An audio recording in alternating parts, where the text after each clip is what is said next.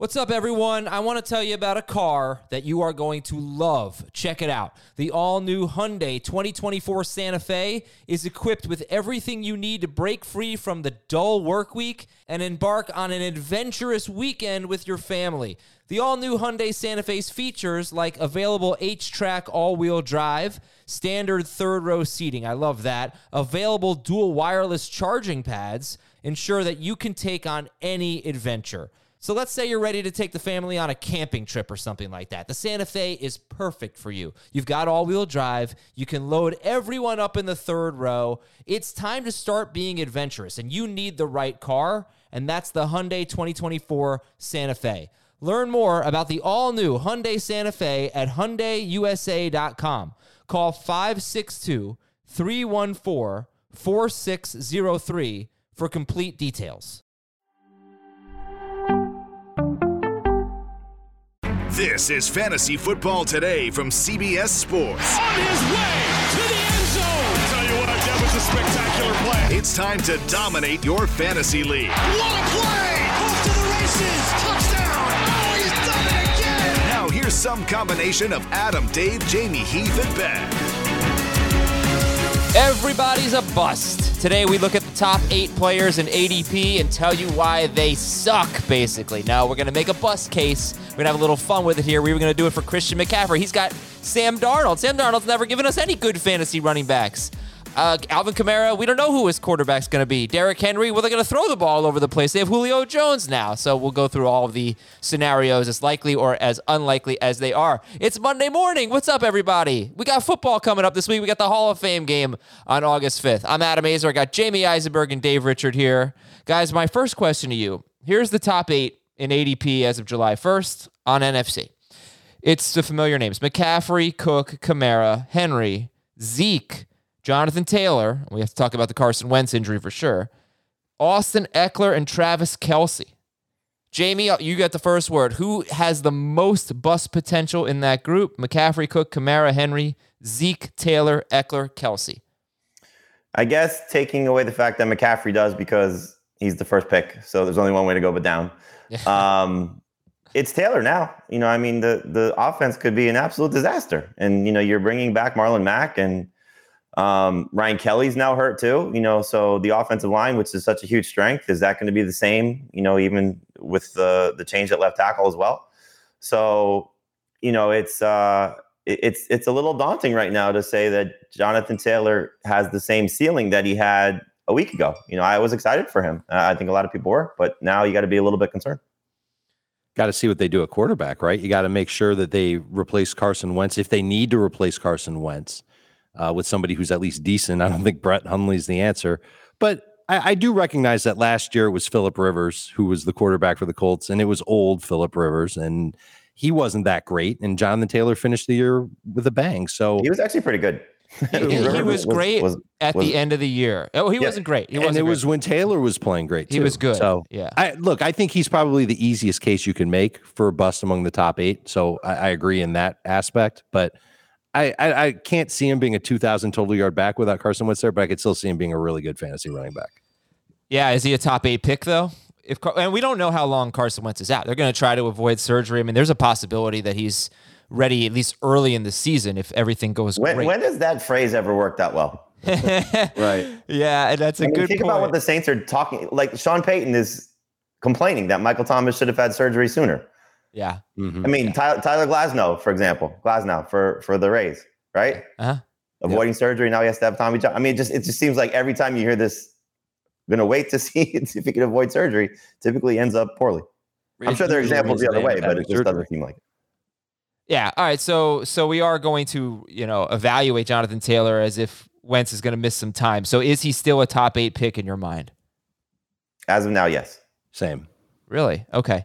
Yeah, I mean, I, I've been trying to study sort of the importance of quality of offense to where you finish. And what I've actually found is that over the last few seasons, it's been a lot more important for wide receivers than running backs. Uh, and that surprised me a little bit. But for running backs, there have actually been four running backs in the last three seasons who have finished in the who have finished top five in PPR on an offense that ranked 20th or worse in scoring. Which right now I would probably expect from the Colts. Uh, but the problem is all of them had a lot of catches. You know, the fewest was Montgomery last year. He had 54 catches. You had Ekeler do it with uh, 92 catches. You had Zeke with 77. You had McCaffrey with 116. So I think if you're on a bad offense, you might need a role in the passing game. But we'll talk about that more when we get into, well, I guess we'll get into it now because Carson Wentz is the big news. Um, and we'll get into all eight of these players. I got a nice stat for you on Christian McCaffrey. If the Panthers are good this year, and they have a nice little young defense. Maybe they can make some strides. If they're good this year, is that bad for Christian McCaffrey? I'll make the case. Um, all right, your news and notes, guys. So, with the Wentz injury, why? Let me follow up on this, and then we'll talk about the receivers and if you're still drafting Hilton and Pittman and Campbell why is Jonathan Taylor still a top eight pick, Jamey? If you said, you know, they're they're putting off surgery, we kind of joke that never ends well. Uh, why are you still confident in him as a top eight pick? Well, I, I mean, again, you know, I, I, I think I gave you the flaws, uh, you know, and, and this is the hope is Ryan Kelly's healthy, that, you know, the left tackle position is just as good, which, you know, based on, you know, Fisher stepping in there, hopefully he's fine. Uh, it's a belief in Taylor. It's a belief in Frank Reich. It's a belief in the offensive line. Um, even with Wentz, this was going to be a run first team. And so, look, Carson Wentz, I think we are all hopeful that he was going to be better going from the disaster in Philadelphia last year to a better set of circumstances for him with that offensive line, with the you know healthy set of receivers, and with a run game to support him. But will Jacob Eason maybe be just as good as Carson Wentz? I think most people say no, but you never know. Will uh, maybe a trade for a Nick Foles or a Gardner Minshew make things better for the Colts? You know, those are things that you're hearing. Uh, that could certainly help things out for Jonathan Taylor. Um, I was already, you know, he was already a little bit of a sliding scale for me because I like Ezekiel Elliott better than him. I like Aaron Jones better than him. So it was easy to put him behind those guys already. Uh, the question becomes is a healthy Saquon Barkley better than Jonathan Taylor? Yes, but we just don't know Barkley's health yet. So that's where you start to get, I think, into the the mix for for Taylor. But I, I'd still take him toward the back end of the first round behind Travis Kelce and those running backs. Um, it's just a matter of your comfort level and John Taylor. And, and again, we're still in the early phases of this Wentz injury, not knowing what they're going to do at their quarterback spot. Yeah, if they have a bad quarterback, Dave, uh, if it's if let's just say Wentz is out for half a season, he's going to start on IR or he's going to start on the pup or whatever, and they're going to um, roll with Eason for the first half of the year. Yeah, or as Foles, you know. Uh, which is I'd probably a big upgrade upgrade over Eason, probably. Yeah. Um, Barkley is also on a team that has uh, quarterback issues, a much worse offensive line than the Colts. So where would you go? Jamey said he'd take Barkley if healthy over yeah. Taylor. What about you? Let's say Barkley's healthy for Week One. Who would you go with? if if if Barkley gets off the pup list soon and he's available for week one, I would take Barkley over Taylor at this point. Okay. Um, not knowing exactly when Carson Wentz was going to be back, it just makes sense that Barkley would be in a better position.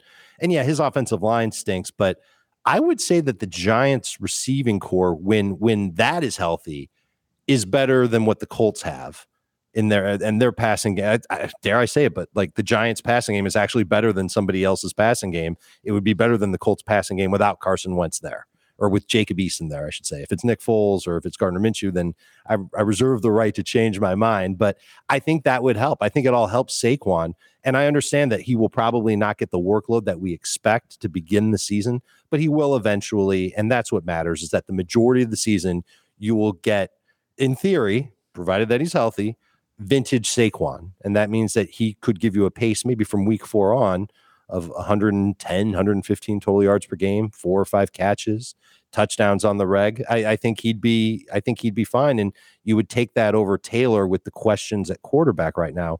Um, but the, the one thing that stands out to me is that Taylor's healthy. His offensive line's fine. This is reality right now.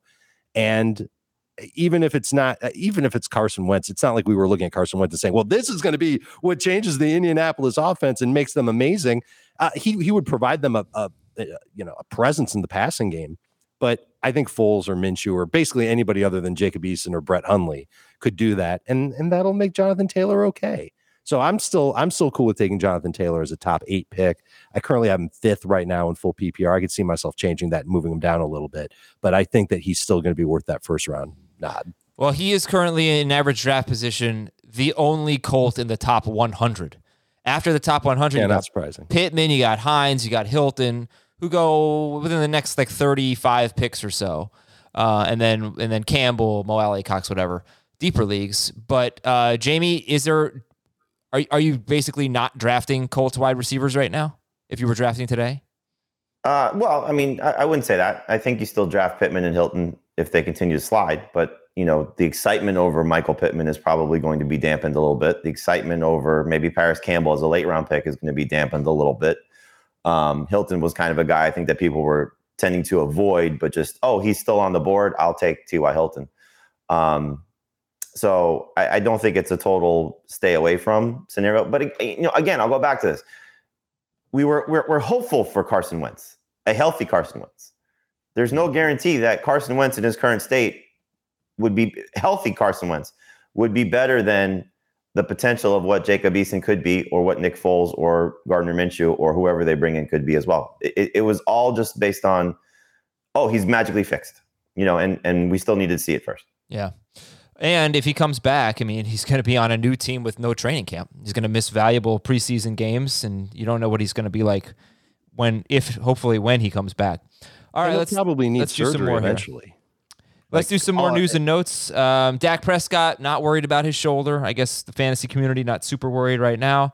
And then this I thought was interesting, a little presumptuous. Mike McCarthy says he'll uh, he'll keep the playoffs in mind when it comes to Ezekiel Elliott's workload. So we will actually discuss that when we talk about Ezekiel Elliott as a bust. Sammy Watkins has been the best wide receiver in Baltimore camp. Dave, any any does anything change with you when you see that report? No, yeah, it, I think that that was just. I don't know. Maybe it's just because he's got the most experience and he's he's looking spry right now. We know the track record with Sammy Watkins; he'll come up with an injury eventually. Um, I would imagine that if it's not Marquise Brown, it'll be Rashod Bateman that ends up passing him up in terms of targets and production. There's there's no real appeal to Sammy Watkins, in my opinion. Jamey, what did you make of Dan Campbell, new Lions head coach, talking about how he's going to use both D'Andre Swift and Jamaal Williams? I think I think he said hot hand, which is weird. Um, but nah, I guess it's not weird. But what what did you think about his comments about the Detroit running backs? I mean, he also said that it, he's hoping it's a Kamara Mark Ingram situation. Mm-hmm. You know, he was with New Orleans on that staff, so uh, with Jamaal Williams being more Mark Ingram, Latavius Murray. You know, so that would be very encouraging if you think that D'Andre Swift can be a poor man's Alvin Kamara. So I, I think you just you, you draft them the same way we've been saying. You know, Swift is a late round two or early round three pick, depending on format. Uh, Williams is a very good late round flyer. You know, depending on where you're going to try and take him, he's still got lottery ticket appeal. Um, he's going to play as well, so it's not just a guy you have to wait to sit on the bench because, as you alluded to, Adam, they're going to use him. But Swift is the better talent. You know, it's it, it'd be a shame if the Lions took him off the field for extended stretches. So I like Jamaal Williams, you know, based on his cost. But you know, if if you're playing to win, you're hoping that Swift is going to hit. Sir, if there's any other big news here, we've seen uh, reports about a good f- connection between Ryan Fitzpatrick and Terry McLaurin, good connection between Kirk Cousins and Irv Smith, Qadree Ollison working as the number two running back for the Falcons. Jared Goff having a good connection with T.J. Hockenson. Also, yeah, so. a lot of Hockenson buzz. Mhm. Is Ollison a guy? Let me check his average draft position. Should he be, uh, you know, in the mix when you see AJ Dillon, Tony Pollard, Alexander Mattison come off? He's a little bit different, Ollison. At the end, he's, He's at the end of that guys. list. You you want to take him with one of your last three picks? That's fine. Okay. Well, he's going 275th. All right, so Uh, that's one of your last. Where's 20 Javian Hawkins going? I'm going to guess higher. 230th. Is that a mistake? Should Ollison be going ahead of Hawkins? I would take Ollison ahead of Hawkins. Yeah, I would too. I'm just curious, just based Yeah. on you know Hawkins got all the buzz following the NFL draft. The Saints signed Devonta Freeman. The Giants signed Alfred Morris. The Browns signed Nick Chubb to a three-year extension with 20 million guaranteed. And let's let's get into it here. All right, first of all, it's this is a big time of year. It's August. It's fantasy football time. It's pre- it's draft prep season. You can watch fantasy football today, not this show, but the the po- the not the podcast, but the hour long show Monday through Friday, basically for the rest of the year on CBS Sports HQ, uh, noon Eastern. Go to cbssports.com, go to the CBS Sports mobile app, check it out on your Roku, your Fire TV, your Apple TV. It starts today, the first of many. We are very excited for HQ and for for fantasy football today. Um, so fire it up and watch HQ all the time because if you were like me, you're a little sleepy. You were up late watching that U.S. soccer game, the men's. I didn't get to watch the unfortunate women's game, but um, go USA! What a freaking win! That was awesome. Watch HQ's coverage right after. All right. News and notes. Uh, oh, we covered that. Let's do everybody is a bust. I'm half awake today. Christian McCaffrey. Who wants to make the bust case for Christian McCaffrey? It sounds like you have one, so go ahead. no, I mean, look, the only thing that I could. So I actually thought this was interesting. 2018 and 2019, he averaged 10 targets per game in losses, 5.5 targets per game in wins and they went 7 and 9 in 2018 and 5 and 11 in 2019. He played in 3 games last year and they lost all of them, so you can't do the win-loss splits. But uh, if they were good, maybe that means fewer catches. It would mean more carries most likely, but it might hurt him a little bit in PPR. And then you just look at the the Panthers offense the last 3 years. We all, it hasn't been great. It has been a lot better than what Sam Darnold's done. So if it is actually a Darnold problem and not a Gase problem and not an offensive line and Jets receivers problem, if he's that bad as if he's as bad as he was with the Jets, then that could be a problem for McCaffrey too. But really, we're making cases here. We're not saying what we actually think. Those are the only things I can think of. Well, I got one. Okay. He missed 13 games last year. the coaching staff might say maybe we should take some work off of his plate, and then they draft Chuba Hubbard and they they use him on um I, I, I don't know maybe they put him in for a series every game or a series every half to take work away from Christian McCaffrey because the Panthers realize that their ticket to wins eh, will revolve very heavily around Christian McCaffrey playing well and finding the end zone. And so keeping him on the field might be something of interest to the coaching staff. And so maybe they start to lessen that workload a little bit I, I think that's part of the bust case for Christian McCaffrey. I, I think the thing with McCaffrey is though, barring injury, if he plays 15 plus games, the the bust label comes if he's not maybe in the top three or top five. Like if he just like to what Dave's saying, you know, or the the production comes down, you know, 15%, 20%, whatever the case may be. I, that that's you know, sounds probably not that much, but you know, it's coming off of such a significant, you know, historical campaign in 2019 that it could drop him behind Kamara or Cook or Henry or whoever you know you're you're looking at it that upper echelon group of guys, and then it becomes did you waste your number one overall pick? So it, it it's hard for me to see him not being in the top five range if he's healthy. Um, but that's where the I think the non-injury bust potential comes in. Like if he's not that much better than the field, or at least not you know competing to be in the number one spot. Yeah, well, if you look at just his three games last year and then all of 2019, he's been at least 3.3 fantasy points per game better than RB2 in non PPR. Then you start going half PPR, full PPR. You're talking about in 2019, he was eight fantasy points per game better than RB2 in full PPR. And in 2020, only three games, so he was 5.9 fantasy points per game better than RB2 in full PPR. So he's just incredible. I guess I'll, we we'll, we can move on after this. He's the obvious number one pick, but if you're in a salary cap draft, you know what? How much more expensive is he than Dalvin Cook? Two hundred dollar budget. What's the price difference? Five to ten dollars. I'd oh. I'd take some like five to eight, something like that. So that's if he's as good as he has been the last few years. I would say it should be more. Like if he's really going to be six points better or more than than RB two, then it's mm-hmm. probably like thirty. you know, it's probably, but but you're not going that far. Yeah, no, you know, again, you don't want to have to do that. I don't think you have to do that. So, okay, all right, then let's go to Dalvin Cook. Who wants to make a bust case for Dalvin Cook? I can start. Okay. Let's do 2019, it. 349 touches in 16 games, including the playoffs. 2020, 356 touches in 14 games. So back to back seasons with a lot of work for Dalvin Cook. There is a chance that he could be back to the Cook of, that we remember when he wasn't playing in his first couple of seasons because of injuries. Will this wear him down? You know, you could make an injury case for just about any running back. Sure, but, But how about for a running me. back who's been hurt in the Yeah, past he scares and me. has you know over 700 touches in the last two seasons? Yeah. Is there anything else, Jamey, that jumps out at you uh, with Cook? I guess it could be, you know, that Mike Zimmer has sort of, I don't know, committed to being a little bit more open to throwing the ball a little bit, but sounds like he's more open to throwing the ball a little bit. And there's a coordinator change. And so, do they throw the ball more in the red zone? Do they throw the ball more in general? Do they lean on, you know, what is now a strength? Dalvin Cook is still their best player, but the passing game has become a strength. Kirk Cousins has become a more reliable quarterback from the Vi- for the Vikings. You know, based on what you see, uh, they have an elite playmaker now in Justin Jefferson. They have you know one of, if not arguably, the best number two receivers in Adam Thielen. They have a tight end that's capable of making plays in Irv Smith that's getting a lot of hype. So, does the run game take a little bit of a step back? And again, you know, it's it's the same thing with McCaffrey. You're drafting him second, barring uh, an injury situation. If he doesn't finish in the top three to five, that's I think where the bust potential comes in.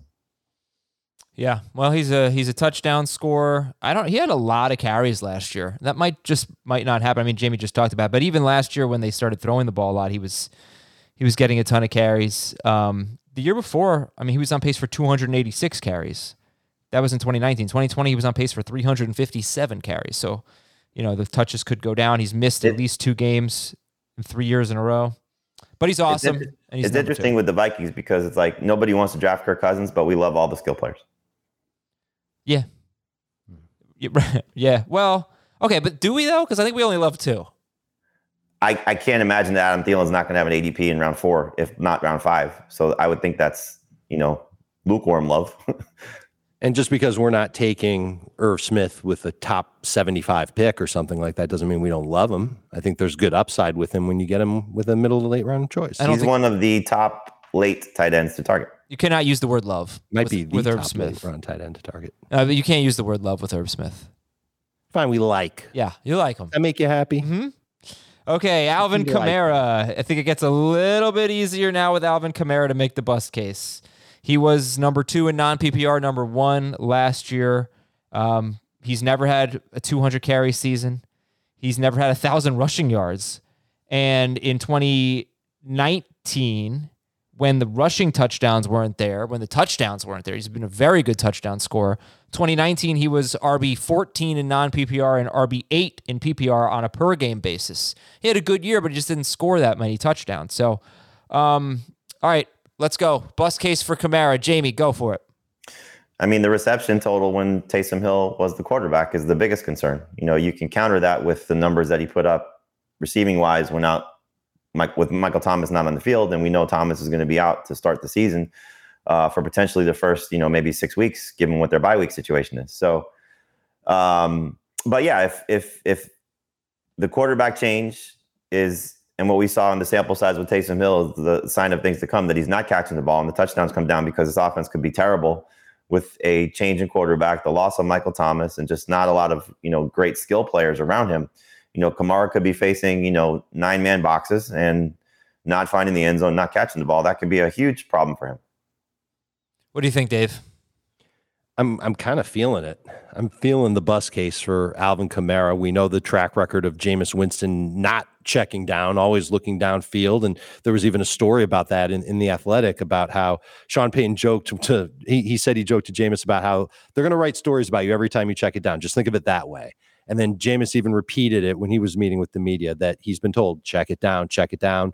And the whole idea behind the premise behind checking it down and and this will make so much sense to you if you've watched any Saints games, is to lull the defense into that sense of that false sense of security so that the Saints can take over the top shots. And that's something that Jameis can do well. So if Jameis can really get it through his head to just utilize Alvin Kamara and keep leaning on him, then maybe the reception total won't be that bad. I don't think he's going to get to 80 catches this year anyway, but maybe he gets to 65, maybe he gets to 70, so it won't be that far off. But If you don't think he's getting to 80 catches, he should not be a top five pick by any stretch. what do you mean? He, if he can't get there, you're saying? Yeah, I mean Yeah. that's that's the reason you're drafting. Unless he continues to score gobs of touchdowns. which is another huge question mark, like you said, James, because of Taysom Hill being there. And whether Taysom Hill starts or not, we will see him in the red zone. We will see Taysom Hill take some snaps away from Jameis. Sure, but that's been the case. Situations That's working been the case with Drew Brees as well. So I, I I don't know if it's you know it, it might increase by ten percent, fifteen percent. Who knows? I think it will. It, should go up, but I think the the the one thing you said there, Dave, about Jameis, which is interesting, is you got to beat the Bruce Arians out of him essentially because Arians is not a check down to your running back type of coach. You know that's that's what he's you know coming from and learned from. So, you know, I, I hope that he learns from Sean Payton from watching Drew Brees and and can adapt that part of his game. But uh, if you don't think that Kamara is catching 80 passes, then you shouldn't draft him in the first round. Well, well, Well, All you right, can let's- draft him in the first round. You probably. Well, I, shouldn't I'm sorry. If you think top he's losing 15 catches with it with adding a game, then you shouldn't draft him in the first round. really? Okay, so so here's a guy who we talked about the touchdowns. How many touchdowns has he been on pace for in his last four seasons per 16 games? 13, 19, 7, and 22. The seven obviously was the bad year. But one thing that's interesting about him, you know, you talk about him losing carries to Taysom Hill and whatnot near the goal line. He's never had more than 54% of his team's carries inside the five yard line. So he doesn't make his living there. Um, but in his four seasons, the Saints have been third through fifth in scoring, third, fourth, or fifth in scoring every year. And the Michael Thomas injury is really interesting because what did he average? Seven catches per game without Michael Thomas last year. So that's well over 100. That would be potentially with him and McCaffrey leading the NFL in running back receptions. Uh, and that'd be great. But at the same time, God, this offense could be terrible. So I don't, you know, I don't really know that is the Michael Thomas injury good or bad for Alvin Kamara. I think it's mixed. I think it's mixed. Right. You know, it's, it's first off, he's not out for the season. You know, I, I think some people are approaching Michael, Thomas as if he's not going to play again. You know, so the second half of the season, you know, could be a huge boost not just for Thomas and the Saints offense, but obviously for Kamara by himself. Uh, eh, we, we just don't know. We, we don't know how the, the thing's going to operate. I read something with the Devonta Freeman signing that maybe this is a sign that they want to use Kamara more just as a receiver and use him as a slot guy, you know, and, and help replace Thomas that way. Uh, but Sean Payton, you know, prior to all this, before Thomas got hurt, maybe he knew, but remember there was a report of they're going to be a running team, you know, and and that's going to be where their bread and butter is, and so it's why you should be somewhat excited about Latavius Murray as a late round pick or mid round pick, excuse me, uh, but also clearly if Kamara's getting more touches, like you said, Adam, what, what's the high? Two hundred what? Carries? Yeah, He's never had 200. Never had two hundred. He's been on pace for like 200, but he's if, never if, had if that. he can get close to 250, he would have been a thousand yard rusher last year if he played week 17. He had like what 945, I think it was, um, 950 in that range. Uh, I, he oh sorry, he had uh 932 932. on so pace you know, for good chance to get a thousand yards. pace he for he was on pace for 199 carries and 994 yards. So you know if if he can get 250 carries and still be 80 catches, he's an easy Oh top. yeah, that's a great. So so who's taking him? Th- are you guys taking him third? easy. in PPR for now. really yeah. easy. Okay, I like the I- confidence. Just to put it, just to put it out there, Adam, and I think everybody would have been able to predict this because I've got the information here. He had 57 carries last year against eight or more in the box. He averaged three yards a carry. Mm. So, and that's like over two yards worse than how he did against seven in the box or six or fewer in the box. So, Saints need to do something to try and get defenses to put those safeties back. That's it. It's still one of the best offensive lines in football, one of the best play callers in football. So that's what you're hoping That's for. true. and he's great. He's just a great player. All right, and then so is Derrick Henry. But Derrick Henry's not going to have 80 catches. He's RB4. He's the fourth pick off the board. Let's make the bus case for Derrick Henry. Is Julio Jones the bus case for Derrick Henry that he just won't get the workload anymore? Or yeah, I, what is the bus case? I would go back to the same bus case that I made for Dalvin Cook, except this this one is way more real. Derrick Henry's had back to back years with over 400 touches, 409 touches in 2019, 418 in 2020. And I know the dude is half cyborg, but eventually that's got to catch up with a human being. Yeah, right. But he is half. But he's half machine. It might be 80 percent. We don't know. Might be. Uh, okay, so yeah, big workload for Derrick Henry. Anything else? Anything else that worries you? the touchdowns come down. You know, I mean, look, like you said, they could be better throwing the ball. They could be better throwing the ball in the red zone. They could make, you know, finally get a, a 10 touchdown season out of Julio Jones uh, for the second time in his career because of the change and the Falcons having not really the trust in other people to throw the ball to where the, the Titans do with AJ Brown. So they can give those red zone shots to Julio Jones. And he scores, and AJ Brown scores, you know, 10 plus touchdowns, both of them. And Derrick Henry goes from, you know, 15 touchdowns to eight, you know, and his rushing numbers go to 1,400 or, or you know, 1,500 or less. So again, it, it's this to me. It's the same thing with with all these guys that are health risks. That it's just a matter of if they stay healthy, where do they fall from their draft spot? You know, if Henry falls from four to fifteen, obviously he's a bust. If he falls from four to eight, is he a bust if he's in a good mix of of other guys that are all performing well? So uh, I hope we get another safe season for Derrick Henry where he doesn't avoid injury and can still have that heavy workload. Yeah, one thing that just should you should know the guy had 2,000 yards rushing, another 114 receiving. He had 17 touchdowns. It's an incredible season. He was almost 10 points. He was nine points per game worse than McCaffrey in PPR. He was four points per game worse than Kamara. He was three points per game worse than Cook. Rough, just kind of rounding there. And that was on a 2,000 yard season. It's crazy. So Yeah. if he just has a really good season, I, it's easy to see him being RB eight to ten in Right. PPR. You know, full PPR. It's obviously a, a tougher bus case to make in non PPR or even half.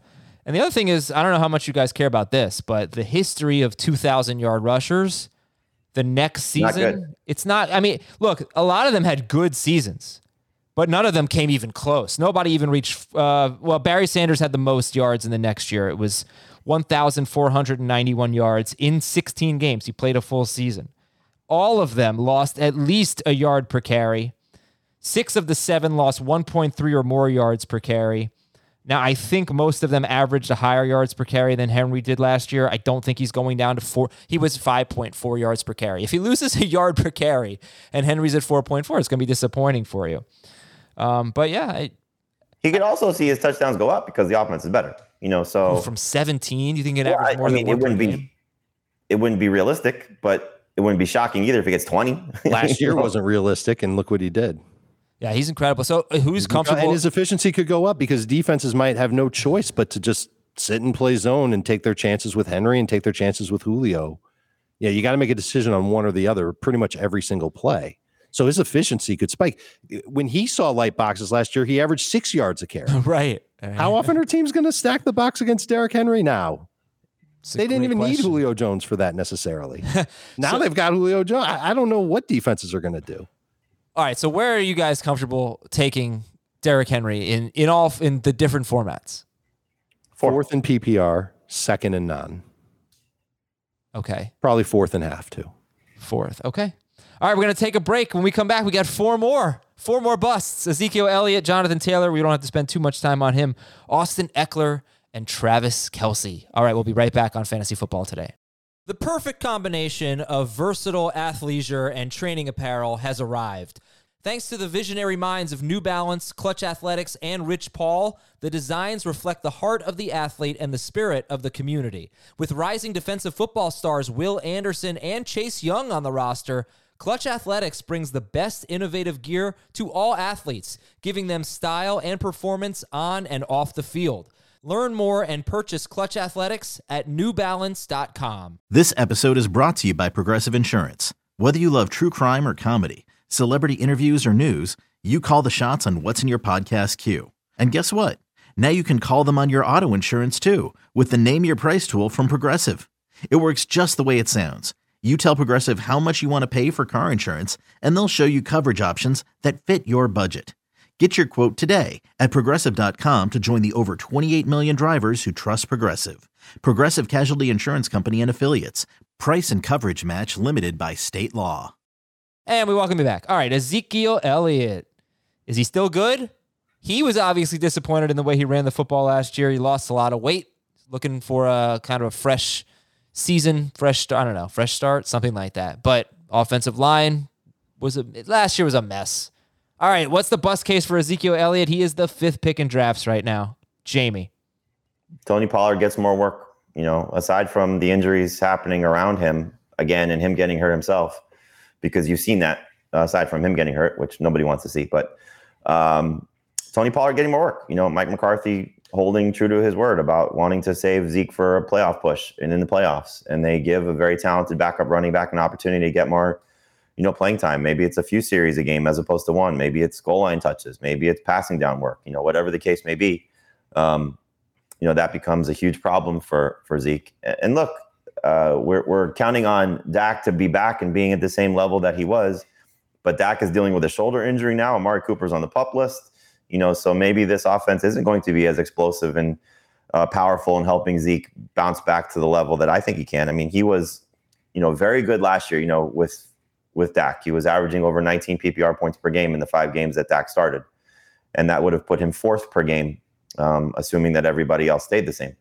So he would have been behind the four guys I have ranked ahead of him, which are McCaffrey points again points per game wise, McCaffrey, Kamara, Cook, and Henry. So he's got RB one potential. He could lead the league in rushing. He's done that twice since 2016. He could, you know, still be a 50 catch guy, 50 plus catch guy. Um, there's a ton to like about Zeke, but if Tony Pollard gets more work and things around him fall apart, you've already seen that happen. Uh, I love that he's involved in the passing game. Look at the last three years, he's had 77, 54, and 52 catches. So that's that's wonderful. He was on pace for I think 77 catches with Dak. That won't be that high because he Dak threw 45 times a game in those five games, something like that. Uh, question: Do you guys have concerns about his performance? I've talked about this a lot. A lot of people have talked about this, but he just hasn't really run the ball as well the last two years. He had a bit of a fumbling problem. The big plays are few and far between. Uh, so, as a football player, are you a little worried about Ezekiel Elliott? A little bit. Uh, I'm not so worried about the fumbles as much as I am the lack of breakaway runs. And this also stood out to me last year. Tell me what you guys make of this. In his first five games, he averaged 1.8 yards before contact. That's with Dak. When Dak was gone last 10 games, 1.9 yards before contact. Now remember, their offensive line took on all kinds of crazy changes, but it really it not a huge change, right? 1.8 to 1.9. What about after contact? 2.3 yards after contact in those first five games, 2.0 yards after contact in those last 10. So I wonder if he's just, and maybe the weight loss is going to make give him a chance to to have more breakaway runs, but maybe he's just needing to be that volume guy, an opportunity guy, to, and he's just in the right place at the right time. You know what I'm saying? Like he's going to get 20 touches a game. That's part of the key for Ezekiel Elliott to be amazing for fantasy. It's the key for any running back to be great in fantasy. It's not necessarily him being one of the most supremely talented running backs still in the National Football League. Mm-hmm. Yeah, I, have talked about the big plays. Yeah. 2016 to 2018, he averaged one carry of 20 or more yards on tw- every 29 carries. The last two years, it's been every 78 carries. It is, I mean, that is shocking. He's not giving you big plays lately. Um, it's hard to run with all that money in your pockets. and he's had a ton of work in his career, you know. So he's he's gonna be he's 26 years old. That's not that's not old, but he's got 1,400 carries in five seasons. I think that's just regular season too. And he was hurt. I think the year. fact that he dedicated himself to get in better shape is a good sign. You know, I, I, you've heard me say this before. I wonder if he checked out. You know, when everything fell apart around him and the team was just flailing, and why am I going to get myself killed behind this line and do all this stuff? You know, that that that mentality has to set into anybody. You know, it, it's just it's just human nature. So the fact that he is in the weight room and you know thinner, losing weight is always good for running backs, in my opinion. Um, I think he's gonna have a big year. You know, so he's the fifth overall pick for me. Dave, he's he- in the top five for me as well. Okay. All right, Jonathan Taylor's next. Should we skip him? Yeah. Skip him. Um, Austin Ekeler is seventh. So let's make the bus case for Ekeler. Dave? Well, he's a cinch to work in the pass game, but is he still going to get short yardage goal line work? There, there's already a report that was out today um, from Fernando Ramirez for SI, who expects either Josh Kelley or Larry Rountree to do short yardage goal line work for the Chargers this year. that when it comes sucks. to Austin Ekeler and finding the end zone, he he just hasn't done it. He's rarely been given the chance to uh, to get near the goal line and, and to put touchdowns in, except for those four games where he was the main guy. Oh, we lost Dave's audio. Dave, I don't know if you can hear me. Dave, can you hear me? Dave can't hear me either. Jamey, you can hear me, right? I hear you. Yeah. But you can't hear Dave, right? Nope. Okay. Dave will have a set Schrager send him a text message. Um, I know Jamey's got to hop off soon, so hopefully we can get Dave's I'll. I'll finish it out till Dave comes back. Yeah, all right. So give me your I'm thoughts right on here. Oh, hey, Oh, there he is. we missed about 30 seconds of that. So Larry Rountree or Josh Kelley could get the goal line work. You were saying that we haven't seen Ekeler at the goal line except for the first four games of 2019 when Melvin Gordon was out. And he did very well. He had three one-yard touchdowns, two cat, two rushing, one receiving. But that's a big deal. So if you take that report seriously, Dave, and Ekeler's not going to get goal line work, what does that mean for where you're going to draft him? It, it's going to be format dependent. In PPR, I'm still going to take him with a middle of the first round pick, but in non PPR, at best, he'd be a late first round pick and maybe even an early second round pick. Seven goal line carries over the last two seasons, only one last year. Hmm. Well, six the year before then, if my math is correct. Okay, Jamey, what do you think? Can we can we justify Ekeler in the top eight? In PPR easily, yeah. I mean, he's got uh, you know 80 plus catch potential, if not more. Uh, he was just a monster with Justin Herbert last year. Uh, I want to see him come off the field for touchdowns for Joshua Kelley and Larry Rountree before I really like, oh my gosh, this is terrible and what did I do? Panic about it because why are you taking your best players off the field for you know the the one yard touchdown plunges? And is that going to be really the thing that makes or breaks him as a fantasy option? So I still think he's going to have the chance to be in the six to eight touchdown in the rushing touchdown range, and probably three to five more in the receiving game. So he can get ten total touchdowns, but I, I think he's got eighteen hundred total yard potential, and I would take him ahead of Jonathan Taylor at this point in PPR. Wow. Okay. Um, Kamara in 2019, he had five rushing touchdowns and one receiving touchdown in 14 games, and he was RB eight in PPR. That was And he was with- hurt. Yeah. He was hurt. I mean, it was 14 games, but I feel like it was more like 13 games. He didn't he leave one game super early. Uh, and he had 81 catches that year in 14 games. So I guess if Ekeler puts up similar numbers, he could still be a top eight running back. And then our last one is Travis Kelce. Okay, Travis Kelce, eighth overall. This is mostly half PPR ADP, I believe. I really think people are taking him earlier than that in full PPR.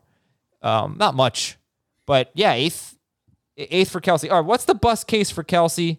Two of the last three years, he has been just absolutely unbelievable and worthy of a first round pick for sure.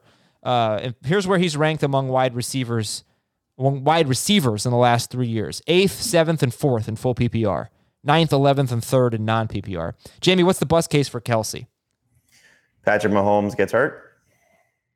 All right, other than that, it, I think it's just injury around him. You know, it, besides injury himself, but you know he's just so dominant. He he he he he plays the game at a different level at that position. You know, they use him at a different level at that position. Andy Reid's so creative with how he uses Travis Kelce at the red zone, uh, in the red zone, excuse me, at the goal line. Um, you know, they've given him opportunities to throw the ball. it's just it's just so much fun to watch this chief offense operate and how much Kelce does things. So um, as long as Mahomes is is playing the majority of the season and and Kelce's healthy, I think the the the bust potential is minimal. But um, look, he's in his early 30s now, and you know you hope he doesn't start to fall off a cliff. But again, that's I think more injury related than it is performance. I got I got one. What he had seven touchdowns last year for from 10 yards or closer, Kelce did. What if the offensive line changes in Kansas City are so good that Andy Reid leans on Clyde Edwards-Helaire inside the 10 more often than he did last year? And that takes touchdowns and catches off the board for Kelce. Then he's he's probably still going to be tight end one, but he might be a lot closer to tight end two in the Yeah. uh, per game metric. I was thinking that if if two young players take big steps forward, that might hurt Kelce, and those two players would be Edwards-Helaire and Hardman. Um, you know, you look at the first seven games of the season, he was on pace for 128 targets, and Mahomes threw just under 35 passes per game. Last eight games of the season for Kelce, he was on pace for 178 targets, 50 more target pay, 50 a pace of 50 more targets than what he was in the first half of the year. And Mahomes was throwing 43.3 passes per game. So if they're more balanced, you know, and Edwards-Helaire's better, that that could hurt. Sure. I mean, do we believe that? Do, do we are we really worried about that? No. It's a slight concern. It's, it's worth mentioning. It's a good point by Dave. You know, I I think uh, Hardman, if he hits, he could be better than what Sammy Watkins has been for the majority of the regular season. Watkins has been great for them in the playoffs. Um, but if Hardman is that much of a legit talent, and remember, he was a second round pick in the NFL draft, you know, so there's high expectations for him, and he's having a great training camp so far by all accounts. So if he hits and and takes some production away from not just Travis Kelce, but Tyreek Hill also, then yeah, sure, there could be some some risk involved. And and look, they're they're now about ring chasing. You know, that's the thing you got to worry about. You know, so do they start to take some games off with these guys? Not just because of injury, just because of rest as they get closer to, you know, the the playoffs if they have the one seed potentially locked up. By the way, we have some big news. Two things. One, DeVonta Smith has a knee sprain and he's week to week. So Oh, when, when gosh. Jamey hops off, we'll talk about that. The other thing is I am on the clock in my dynasty league. So Don't take DeVonta Smith. No, I wish I could. Um, actually, this is the free agent draft, so we can make a draft pick together, Dave. It'll be a lot of fun. Jamey, your work here is done. I appreciate it. I'll see you later. All right, check. Yes, we'll sir. see you at noon on Fantasy Football today on CBS Sports HQ. Dave DeVonta Smith. Yeah, all I saw was he's he's week to week. That's Um, not good. yeah, your thoughts. So, And and this what do you think? this this is on top of Jalen Hurts not having the best start to training camp. Apparently, it's his top target. If he doesn't have DeVonta Smith ready to go, and and it's valuable. This is super important time for Smith and for Hurts um, to get on the same page. Uh, it could get messy. This offense could be messy. At least the passing game could be very messy without him there, and with Hurts not playing at the the level that I think everybody was hoping he would come and throw at in practice. He hasn't been great. So it's I, I'm staying on top of this as much as I can. I know that Hurts is one of those big time breakout quarterbacks. He was on my pre training camp breakout list, but I'm I'm I'm officially nervous now if if DeVonta Smith has a knee issue that's going to put him on week to week. You ready for my pick? Yeah, what do you got? I am going to. This is the veteran draft, the free agent draft. Sure. I already know who I'm going to take. It's going to be the let's see if- Washington DST. Okay. DST scoring is pretty wacky in this league. And the best non DSTs are Eric Ebron, Sterling Shepard, Tarik Cohen. It's- Okay.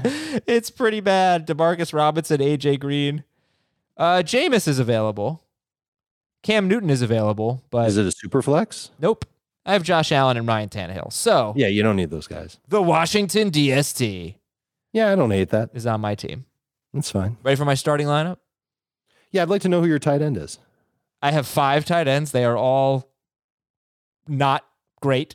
So yeah, why add Ebron to that mix? They're they're all Ebron esque. They are Higbee, Howard, Jarwin, Tonyan, and Trautman. Oh well, at least you got Trautman. Josh Allen, Aaron Jones, David Montgomery, with Travis Nice. Etienne on the bench. Okay, Uh, that Stefon was Diggs. your first round pick in your rookie draft. Yes, Stefon Diggs, Terry McLaurin, and wide receiver three is a oh Robert Woods.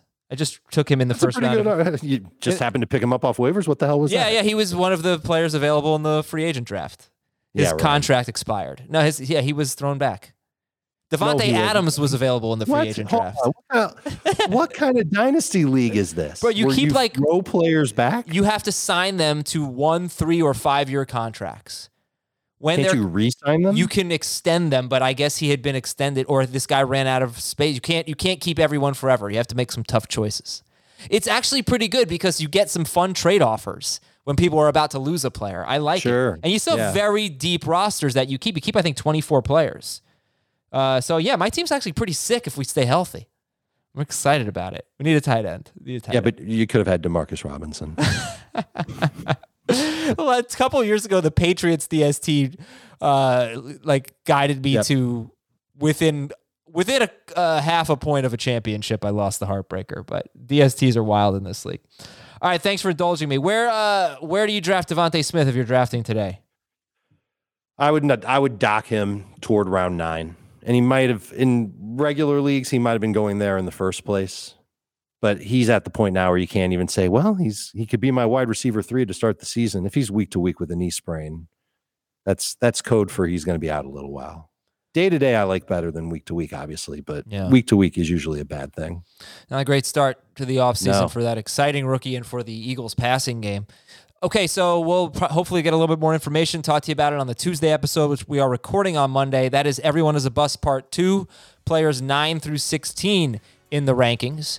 And we are going to see you Tuesday night on YouTube for a live mock draft at 7 p.m. Eastern, youtube.com slash fantasy football today. Live mock draft, youtube.com slash fantasy football today. Thanks to Dave Richard and Jamey Eisenberg. I am Adam Aizer, and we will talk to you tomorrow on Fantasy Football Today.